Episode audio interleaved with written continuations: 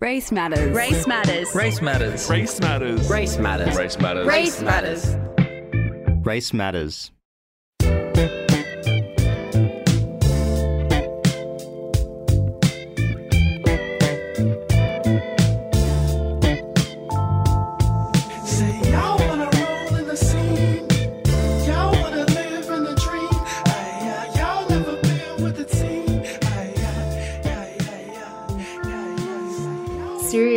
not just Syria, but most countries in the Middle East, it's like start talking about how nice their shoes are, and then all of a sudden you have like access to a cheap water filter for like half the price because they know someone. Like that's how it works. and um, this pleasant kind of complexity to life. You have to acknowledge people. You have to say good morning. You have to, I don't know, you just have to show up. You have to ask questions. You have to ask for help. It's more like putting yourself out there and just being in touch with the world around you.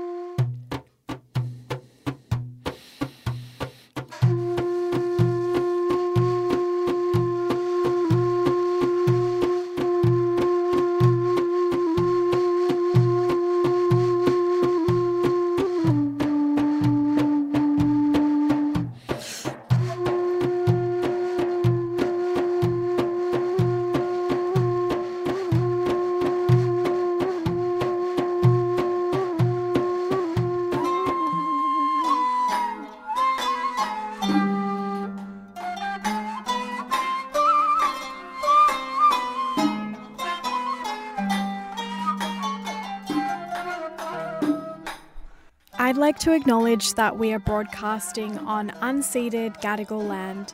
This land has been in the hands of generations of Gadigal custodians for thousands of years before us, and it will continue to be in their hands long after us. It's a meeting place for sharing knowledge, stories, and song, and we are privileged to be part of that storytelling today and every day at FBI Radio. I pay my respects to Gadigal elders past and present. We're broadcasting from Redfern right now, the birthplace of black theatre in this country and a site for resistance and resilience for First Nations peoples. We honour this in all the work that we do and carry this into our conversation today.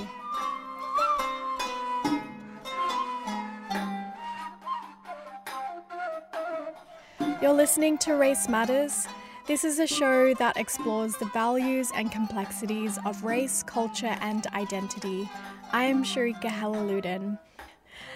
On today's show, we're asking how can art be a part of moving towards not only personal healing but across cultures? More than that, how do you bring forward art practices that have almost been lost and turn them into a means of expression and economic resistance?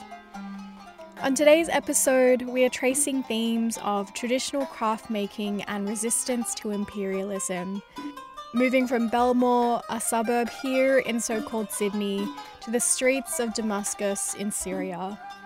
Today, you're going to hear what it takes to craft an economy of resistance and of beauty. Ahead on the show, we'll be hearing from researcher and creative Mia Shouha, co founder of Souq. Alongside her collaborator Romy Cole-Groth, they've begun working on a project that elevates the value and dignity of Syrian craft, collecting beauty in a time of crisis.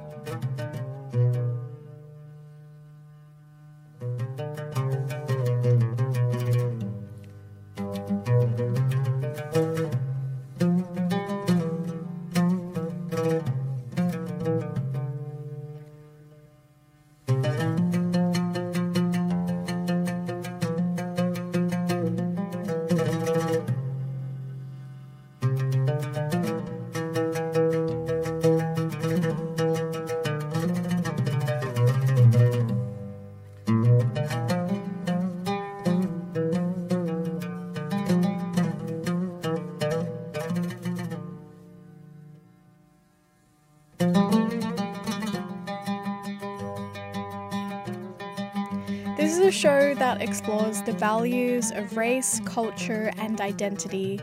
And today we're going to hear what it takes to preserve cultural knowledge amid erasure and upheaval through craft and alternative economies. I grew up in a very Syrian Aleppian household. My grandparents left Syria in the late 60s and they were unable to return. They and they never really thought they could return for like financial reasons, political reasons. Earlier this week, I spoke to Mia Shouha. Raised in Belmore here in so called Sydney, she's now based in Damascus, Syria. Her journey of connecting to her roots in Syria led her to unearth the extreme limitations faced by local creatives and artisans resulting from siege, sanctions, economic crisis, and post war difficulties. Mia, alongside her collaborator Romy Cole-Groth, has dreamed up Souq, a project that elevates artists working across traditional and modern crafts, providing income and opportunity in an otherwise closed and complicated Syrian economy. Working on the ground, Mia is part of reimagining life as a creative in Syria. She's someone who has long been ambitious and stretched in lots of directions.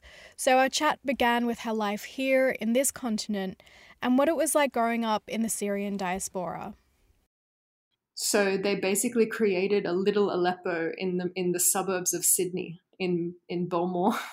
It was like a time travel kind of thing. Every time I entered their home, I was instantly I was in Aleppo. The music, the the cooking, the humor, the whole like atmosphere was totally not Australian.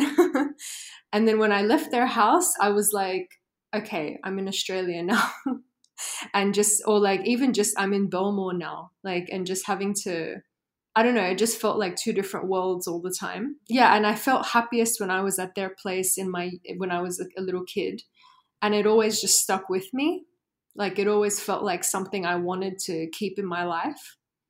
And then um, they got sick and, you know, they passed away. And, you know, I just felt like I lost that connection. And I started doing more research on Syria and what version of Syria exists today because their version is like a figment of the past. You know, they they uh, they were my age basically during the golden age of Syria in the 60s. You know, so I grew up with a very specific version of Syria as like the ideal. And one that was they were always talking about harmony like harmony and uh, jews and muslims and christians living together in peace and them having friends from every group and that being totally normal. Now it's like the jewish population in syria for example is so so little. Like even that the detail is a is a huge contrast but i also just ground myself with learning about the realities today and trying to like communicate that Mia grew up with a romantic view of a far off homeland, preserved through food and story. Honestly, even as someone who pays attention to the news, trying to be critical, this is a version of Syria that has not been something that I've learnt about.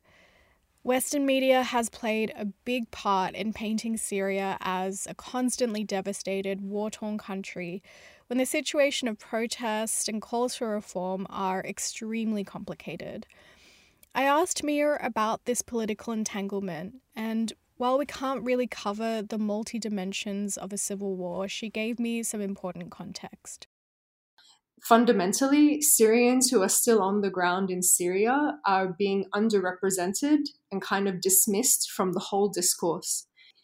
If you think that a government is dictatorial, then why are you punishing the whole population if they are unable to affect change on the ground? like as a, as a populace. The West has imposed really strict sanctions on Syria, like Syrians on the ground still. Either they've chosen to stay or they're unable to leave. They're unable to access like SWIFT, like international banking transactions. They're unable to access uh, PayPal, Google Pay. The list goes on, infinite. Like they're really closed off from the world. And it's, you know, at least 14 million people still here on the ground that are completely shut off from the world. And it's all like geopolitical, it's all political agenda. And yeah, I just feel like that's a huge injustice. And so I've chosen to to research it and write about it in my PhD. But being on the ground and I know the issues and the challenges and I can talk about them, but I also kind of became obsessed with kind of creating some change, trying to find a solution or any kind of a model. And it's also on a personal level, like I have some relatives who have been suffering because of this and who have have they've had to close their businesses because of third party sanctions. They can't like import and export like they used to just 2 or 3 years ago. So it's an ongoing kind of monster this sanctions regime. And uh, of course it's like post-war economic crisis a war economy it's not all sanctions but that's a huge factor as well. And the isolation of the syrian people is a huge under acknowledged factor in everything. Mia unpacked this complexity further by articulating how well intended foreign aid can be, but can also act as their own imperial soft powers and be so disconnected from what's actually happening. Foreign aid can be very politically driven here on the ground. It's incentivized. Like, if you want to create some kind of change, you focus money and resources on a certain thing it doesn't actually go towards serving the people without an agenda. For example, in Aleppo, all of the UN workers live in a hotel, like a gated, cut off from the world, and it's it's like a famous thing. yeah, it's like another world. It's kind of removed from society here, but still interferes with society if there's some specific uh, objective involved. Mia has spent a lot of her life thinking through this not only as someone from the Syrian diaspora and her family being directly impacted by all of this, but also as someone who studies the world through political economy. Through her work, she's unpacked what different crises have impacted Syria and what gets misrepresented about the country she calls home. The past 100 years has done a lot of damage, just, you know, in terms of like economic influence, political influence, and cultural. Like it's just the list goes on. I studied political economy, that's my background. So I'm always placing things in that context. And I'm always hyper aware of this like global economic hegemonic model that is kind of being pushed onto developing states. And it's really hard for me to consider the world outside of that like frame of thinking it's so few people have actually studied political economy that sometimes I just feel like an alien and I'm seeing things in a completely different color. But that just helps understand the world. And so far, it's like, it's helped me with my research, it's helped me with understanding things on the ground.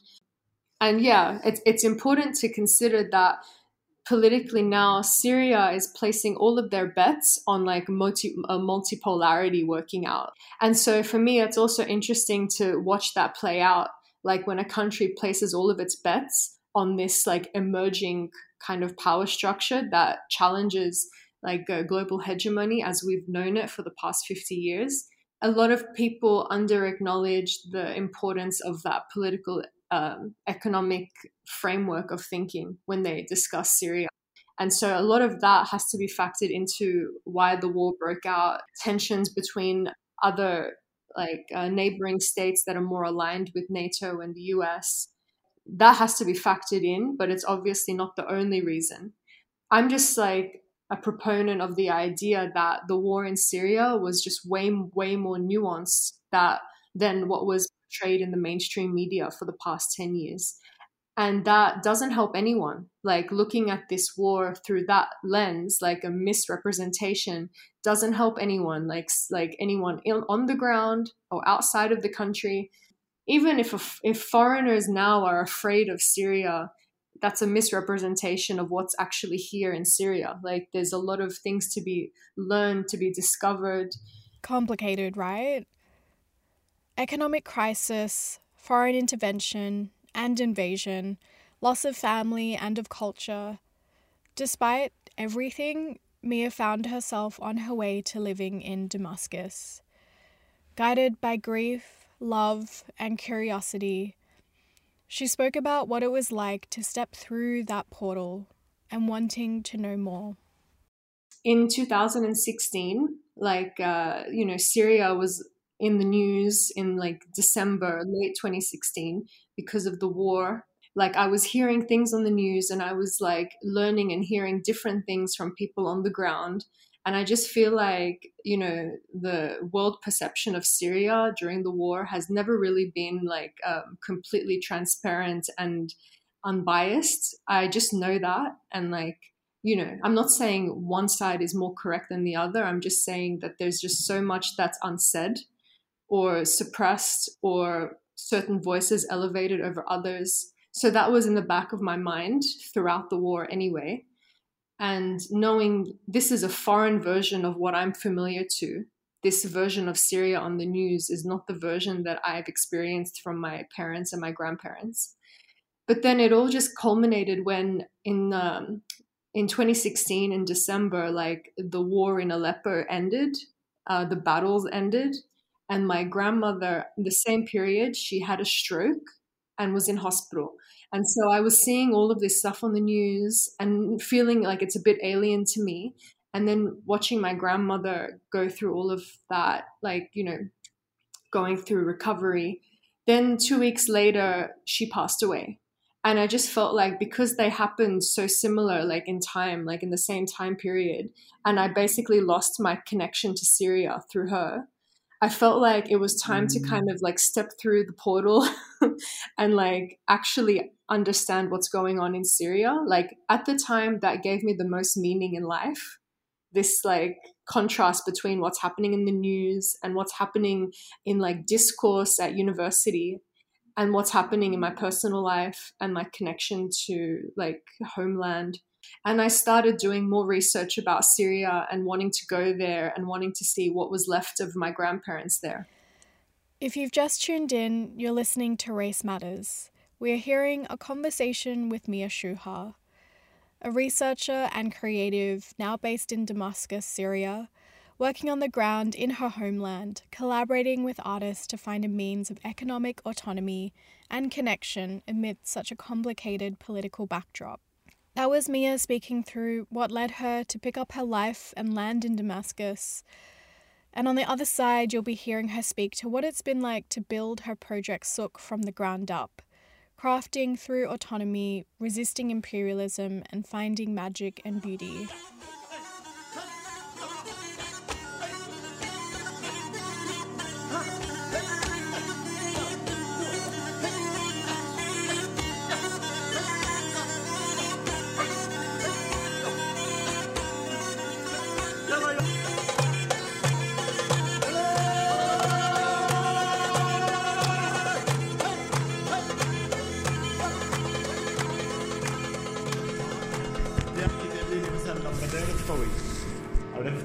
الخشب تبعه شو نوع؟ القماشة شو نوع. تمام. هل في شيء يدوي شيء مو كذا. عرفتي. فمشي اياهم ايتم ايتم يعني أنا بدك يعني أحكي لك على الايتم واحد واحد مشان تاخذوا الديسكربشن تبعهم بالهي سوا أوكي. استني خليني أمشي لك اياهم يعني على حسب تيست تيست تيست.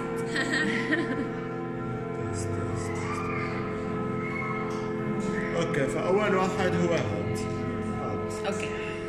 آه أنا كل لمبادراتي خشب زان كلهم كلهم آه هذا اللمبدير الأبيض الأباجورة ال- تبعيته. دانتيل. الابجاره تبعيته ليكا آه لك عن جد هي شو؟ هي من برداية غرفتي يعني هي أوكي. ماشي من برداية غرفتي وهدول ما تعملهم هلأ هني عن جد قديمين يعني من بيتي بباب توما بس قصيتها هني كثير طوال قصيت هالقد منهم وصرت اعمل بالعكس أنا بحب إنه تحطي هذا الشيء لأن أنا كثير من اللمب... مثلا هداك الأخضر هداك تنورة عندي أنا كثير اسف بس بحب بس هيك. نخلص الريكوردينج أحكي لنا عن البقايا لأنه عم نفوت بالحيط. عرفتي ما عم نلقط انه انه ف أوكي. إيه. كله خشب زان القماشة تبعيته اسمها جوبلا جوبلا هيك اسمه يس. أوكي. بس طيب الدهان شو؟ الدهان كل أنا بلون كله بالأكريليك We've been hearing a conversation with Mia Shouha, who joined us from Damascus, Syria, sharing the work she's collaborating on to uplift Syrian artists to find global connection and resource. Here's more from Mia on what she calls the pleasant complexity of the everyday in Syria and why you have to have your hands in the dirt when working on anything in the region. Syria, it's like acknowledged as not just Syria, but most countries in the Middle East. It's like like everyone has like, you know, someone that they know that can access certain things and open certain doors. Because it's like sometimes you just bump into a human on the street, start talking about how nice their shoes are, and then all of a sudden you have like access to a cheap water filter for like half the price because they know someone. Like that's how it works. and um and I kind of like that because, like, in Sydney or in most of the West nowadays, even in like Dubai, more like developed places, it's so like inhuman and like isolated. I don't know. It's like even some restaurants in Sydney, you can't pay. You have to order food and pay by card. You don't actually interact with a human. And for me, that contrast happens to be just in my personal life between my Australian side and my Syrian side I don't know. I just feel like in Syria, it's more like, how can I explain it? This pleasant kind of complexity to life. You have to acknowledge people. You have to say good morning. You have to, I don't know, you just have to show up. Um, you have to ask questions. You have to ask for help. Like, um, sometimes it's very difficult to do things on your own. So it's more like putting yourself out there and just being in touch with the world around you. In being able to understand this pleasant complexity, Mia was able to begin planning Souq, an online initiative for artists in a time of crisis. The premise of Souq is simple, but the work is far reaching. Souq is just like a very, very simple attempt at a solution, like to some very, very complex issue, basically there's so many creators here on the ground that you know are enjoying their craft. They have a medium and they have a dream. They have like talent and visions. They create their works and then there's no market to purchase them. Like syrians on the ground have to fight to like put food on the table. You know the average wage is about like you know 13 to 15 us dollars in a month like the equivalent in Syrian lira now. So it's like a shocking, like shocking economic crisis. But Syria is just one of those countries where most of its wealth is in its history and its culture and its tradition. So it's like a shame for me to see people like embracing that, embracing their culture, tradition, and their like creativity and falling flat on their face, unable to find buyers and unable to to make a living. And it's it's something that i think is more tangible like you know it's finding a solution or helping a certain group in society. It's just like there are people with items that they've created ready to sell that can't find a market. If you're listening to this and you're an artist maybe being able to sell your work isn't your desire. But being able to make that choice in some contexts is a privilege for Mia and the artists she's in touch with, Syria poses a unique context where commodity and liberation are weirdly entwined. Here's Mia. It's been important for me to um, have my background as a researcher and to have lived here on the ground because I've been able to just really authentically find brands and creatives and artisans that are operating here. Like I haven't had to contact them via DMs.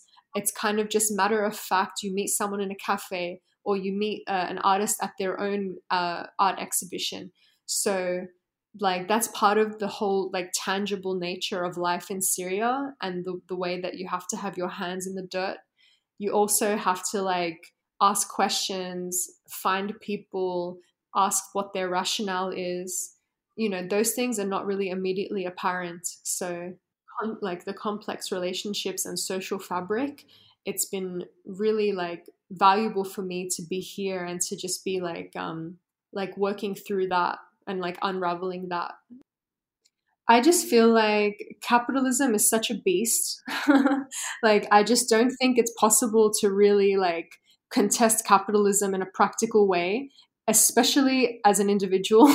Like so I'm more interested in kind of utilizing the tools of capitalism for something good, like to create some kind of channel that's actually helpful for people. So I found that Syrians are done like so sick of charity and like support and being seen as these like victims and you know they want something you know sexy and shiny and attractive. Like they want to have businesses and brands and and you know engage with the world in that way. So it's more dignifying. It's more dignifying to create an online store and sell things you know um with brands and with marketing and so yeah. That for me is like the yeah like the basic concept of like commodity and like liberation. The context of like you know unilateral sanctions and economic crisis and post-war recovery. So it's a very specific like contextual kind of project. But yeah like um those things are very important to consider. All of the you know artisans and the creatives and the the people that we work with have a space to tell their story and we ask them we just say hey we want a collection. We we like if you're interested we would you know work with you and we just like order a collection and they have autonomy to create whatever they want or to just give us items that haven't been sold. And then we market for them and like you know organize like global movement on their behalf. So it's like elevating them, giving them a platform, and then taking the pressure of logistics off of them. Well, I never studied art, but while I was studying political economy and like politics and history, I was always volunteering at a local art gallery somewhere. It was kind of just like a, distant kind of, I don't know, it just helped me kind of cope with life. It was never something I studied, which is probably for the best because I haven't been kind of corrupted. Like, I haven't, I still appreciate art. It's not like work. So, and I'm not overly critical and I'm, I just kind of, kind of see what I want to see. um, and then just coming to Syria, like, there's just so much kind of, there's just so much like, um, source for creativity here like creativity out of pain out of suffering out of shock you can't even imagine. You know, some people watch buildings next to them be destroyed and they're still in their building unharmed. Like, how do you process that kind of shock and, and trauma? You know, there's so much kind of potential to create great things here as a form of therapy and coping that it kind of naturally I I just fell into it here in Syria. Yeah, I just found that, you know, people create here but it, it's like it's not really incentivized. It, there's no reward for it or benefit to it except for kind of processing their own trauma and expressing their creativity and uh, perpetuating like you know cultural practices and traditions. So and besides like before the war syrian items and syrian like culture and craft was very valuable very like expensive i have my grandparents bought Damascene mosaic tables and had them shipped to Australia. So it's basically giving people like a reward for their creative efforts and their entrepreneurship, as well as kind of giving Syrian craft and culture a dignity again, giving it like a worthy price, like worthy value, you know? Um, whereas in the current situation, it's like hard to make a living being a creator or an artisan and you're just closed off from the world. Like it's hard to you know have international transactions and to ship. Those conditions also made it really hard for me to get Souq off the ground. The reality of a closed economy and Mia needing to work with people outside of the country led her to form a special connection with her collaborator and friend Romy Cole-Groth playing with the reality of needing a cross cultural connection and the clout to make moves in the art world. I was kind of trying to make Souq happen already for, you know, around six to nine months. I was trying to get this idea off the ground, but I was lacking in like social capital and cultural capital in, in Australia. Like, I don't have lawyer friends. I don't know if this is like viable and it just felt like I kept falling flat on my face. And then Romy has more experience in social research and working with NGOs, and she has family friends who have more know how and experience. So she kind of worked on my behalf to check and to yeah, to like sort out the logistics and administration of Souq because she loved the idea. And we decided to just partner up and work together and make it happen. It's this kind of project, it's vital to have someone on the ground and someone outside of the country. I couldn't have done this without Romy. She's been like, you know, completely vital for this project. I just want to like thank her for for putting up with me and for like falling in love with this idea like I have.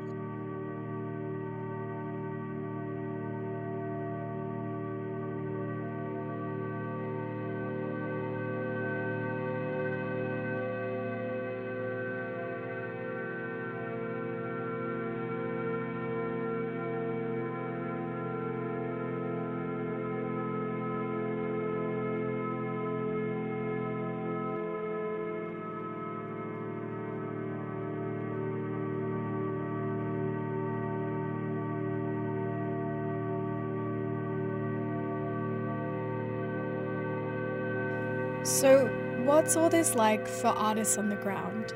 And even for Mia on a deeper personal level? Mia spoke to the alchemy or the magic of the connections with artists.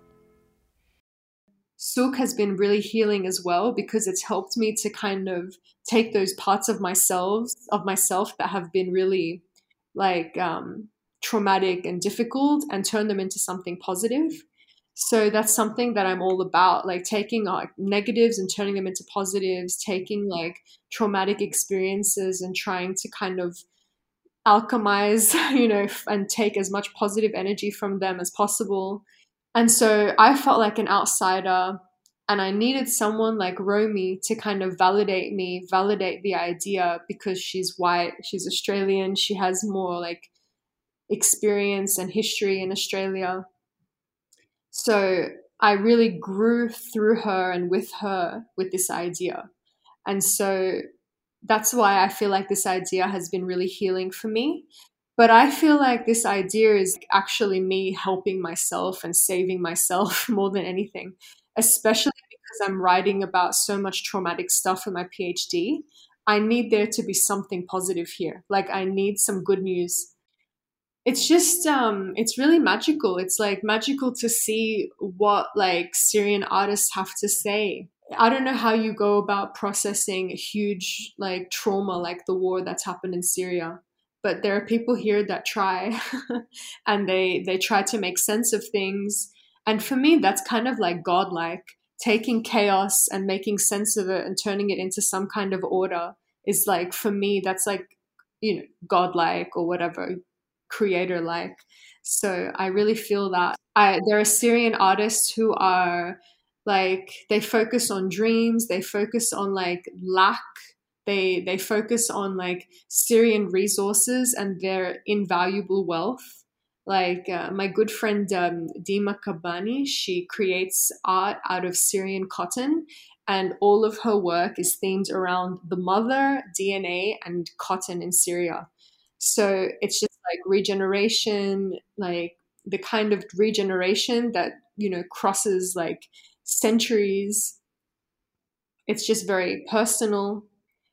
It's like she creates artworks that are made of cotton that just resemble human flesh. It's just really beautiful and like shocking and jarring.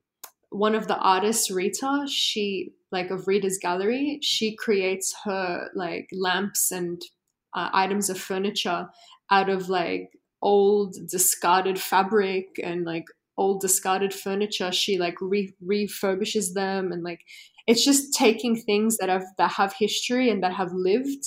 She finds them at like the souk in the old city. It's just full of magic full of energy. Turns them into something new and fresh. For me that's all alchemy. It's just like layers and la- layers of like rejuvenation recreation and channeling negative energy to create something beautiful. We have five artists that we've worked with in our first collection and um, they all come from different tiers of society different backgrounds all with this common theme of like trying to create in a very kind of destitute environment. I just it's really um, a huge feat and a huge effort to be creating things that are so like beautiful and meaningful in such a situation. It just like creatives in Syria deserve like respect and you know to be motivated, to be inspired, to be rewarded. And so that's basically what we're trying to achieve through Souq. As you're hearing this, Souk is in the process of being put out into the world, with their first collection, Yasmin, being launched. Souq also serves as a testament to the Syrian diaspora experience and possible avenues for connection and opportunity created in the homeland in a way that honours tradition, history, society, and its social fabric. We're going to end with Mia sharing her hopes for where this project can go. I just really want Souq to just be like an avenue to encourage creativity and appreciation for Syrian heritage and culture. It's uh, incentivizing people to continue creating, to like maintain like crafts that have been passed down to them, to see it as having value. Like you don't need to, you know, go and, you know, become a content creator and completely work with things that are intangible. There's also value in tangible items and in appreciating your history and uh, and your creativity on the ground as a Syrian. That's the thing. We work with like older artisans as well as like new and up and coming creatives. So I love that. I love that we're kind of like, you know, merging together the old and the new and showing like innovation as well as appreciation for like the old world. I'm just really hoping that like we'll be able to expand and work with as many um, artisans and creatives as possible in future. That is all for Race Matters this week. I'm Shareeka Helaluddin. Thank you to my guest for this week, Mia Shouha, for sharing so generously about her own journey towards Souq and how it's beginning to unravel into something magic and healing. A special thanks to her co founder and friend, Romy Cole-Groth, for helping this story come together and for our endless long distance WhatsApp texts. If you want to learn more about Souq, we've left all the details in our show notes and socials, where you can also begin to start supporting their artists. If you want to listen to any episodes of Race Matters, you can head to fbiradio.com slash race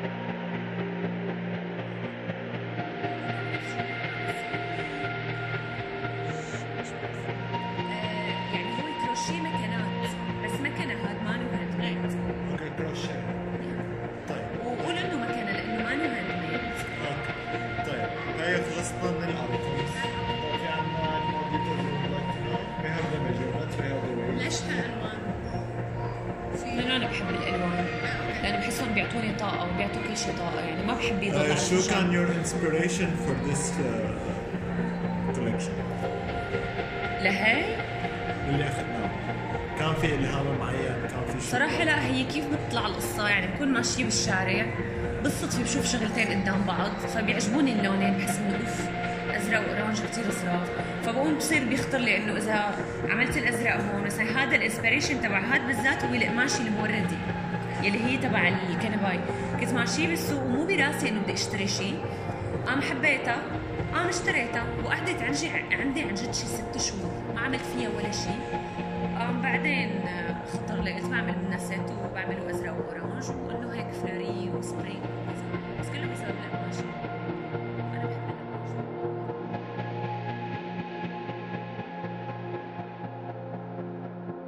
Race matters. Race matters. Race matters. Race matters. Race matters. Race matters. Race matters. Race Matters.